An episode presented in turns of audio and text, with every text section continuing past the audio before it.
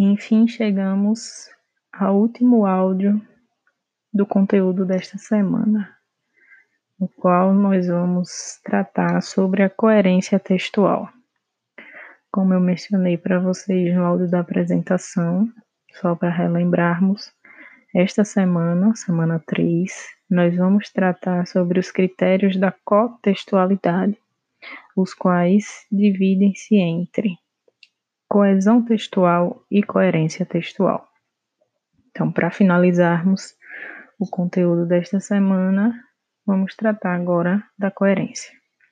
Então, como, como a coerência também é um, um, um assunto, um conteúdo que já foi discutido por todos, aprendido por todos na educação básica, e entendemos que a construção da coerência ela é muito próxima da coesão, inclusive às vezes até confunde um pouco, mas agora vamos tentar desmistificar essa essa proximidade entre esses dois conceitos. É claro que um tem, possui relação com o outro, mas cada um, na construção e na análise textual, possui funções distintas. Então, como nós já sabemos, a coerência está relacionada à construção de sentido na unidade, na unidade comunicativa, que é que nós estamos tratando como texto. Então, por meio da construção de coerência em um, em um texto, é, são ativados elementos do conhecimento em relação à temática que está sendo abordada no texto, na produção textual. Então, é, deixo claro para vocês em destaque aí no material de apoio a distinção entre coesão e coerência. A coesão ela está relacionada à continuidade textual baseada na forma, na estruturação. Como nós vimos, temos dois tipos de coesão, a referencial e a sequencial, que dão conta dessa estruturação da forma textual. Enquanto a coerência ela está relacionada à continuidade baseada no sentido. É como eu já mencionei. A coerência ela dá conta da construção de sentido a partir do texto enquanto unidade comunicativa.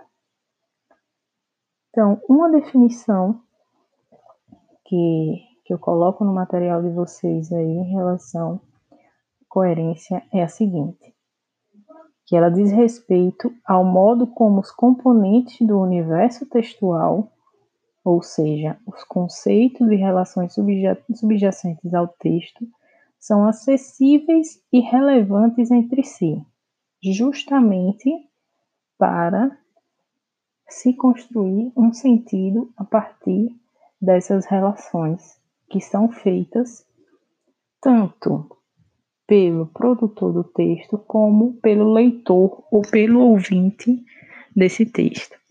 Lembrando que a coerência textual, a gente fala de coerência textual quando estamos nos remetendo à construção de sentido.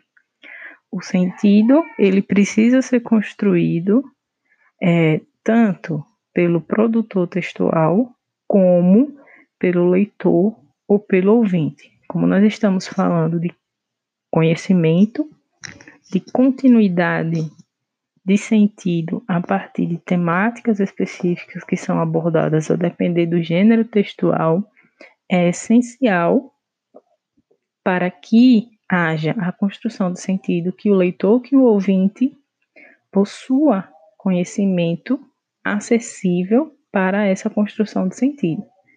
Ou seja, a coerência textual ela se dá por meio das duas partes, tanto do produtor no momento da produção textual como do receptor, seja ele leitor, seja ele ouvinte.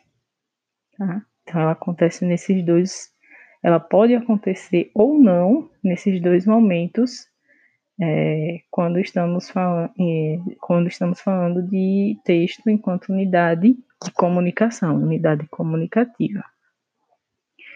Então, dando continuidade à coerência, ela é resultado de uma série de atos de enunciação que se encadeiam a fim de formar um conjunto compreensível.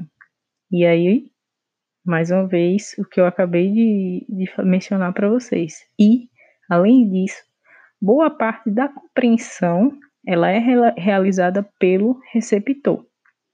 Por quê? Porque a coerência é também uma atividade interpretativa e não uma propriedade imanente do texto.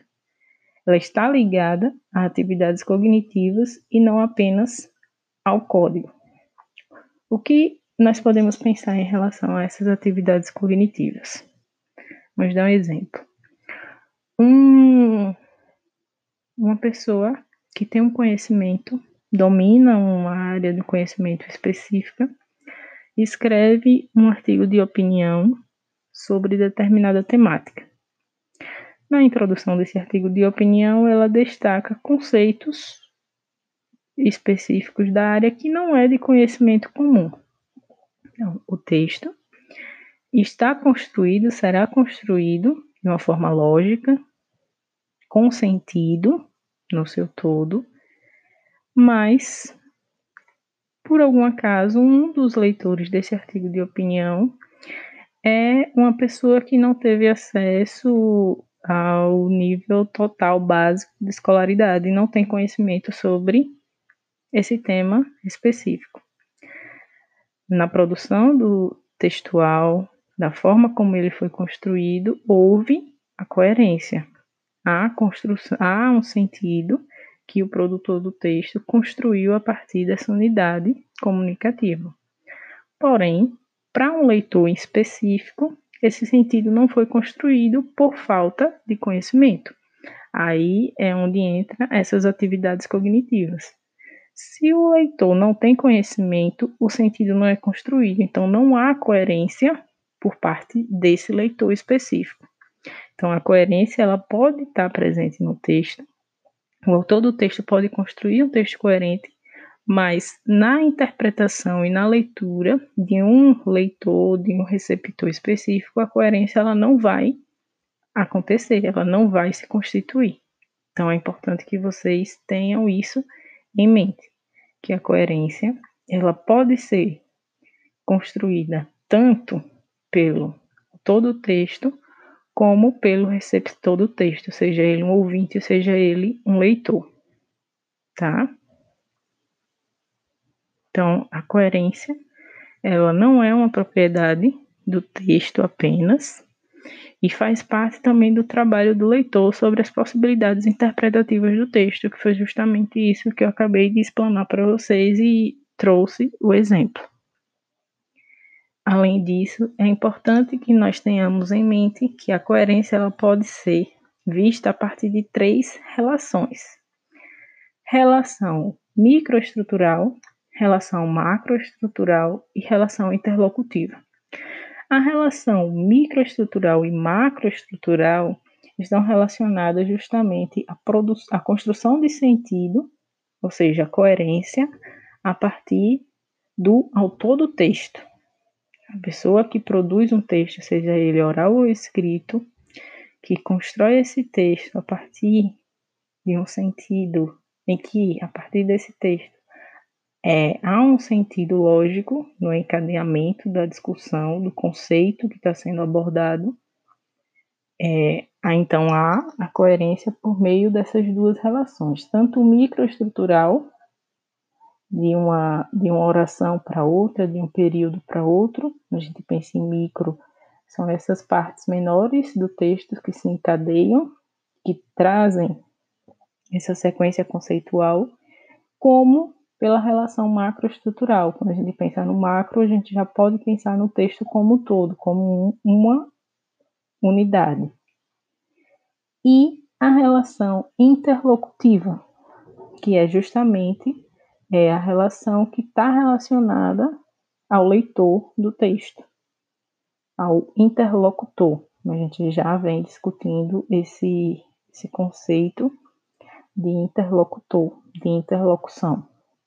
Então, pensando na coerência textual, nós devemos levar em consideração tanto quem produz a coerência na produção textual, como na construção de sentido, ou seja, na coerência no momento de leitura de interpretação desse texto. Por isso, essa divisão entre essas três relações, enquanto é, relação micro e macroestruturais relacionadas à produção do texto.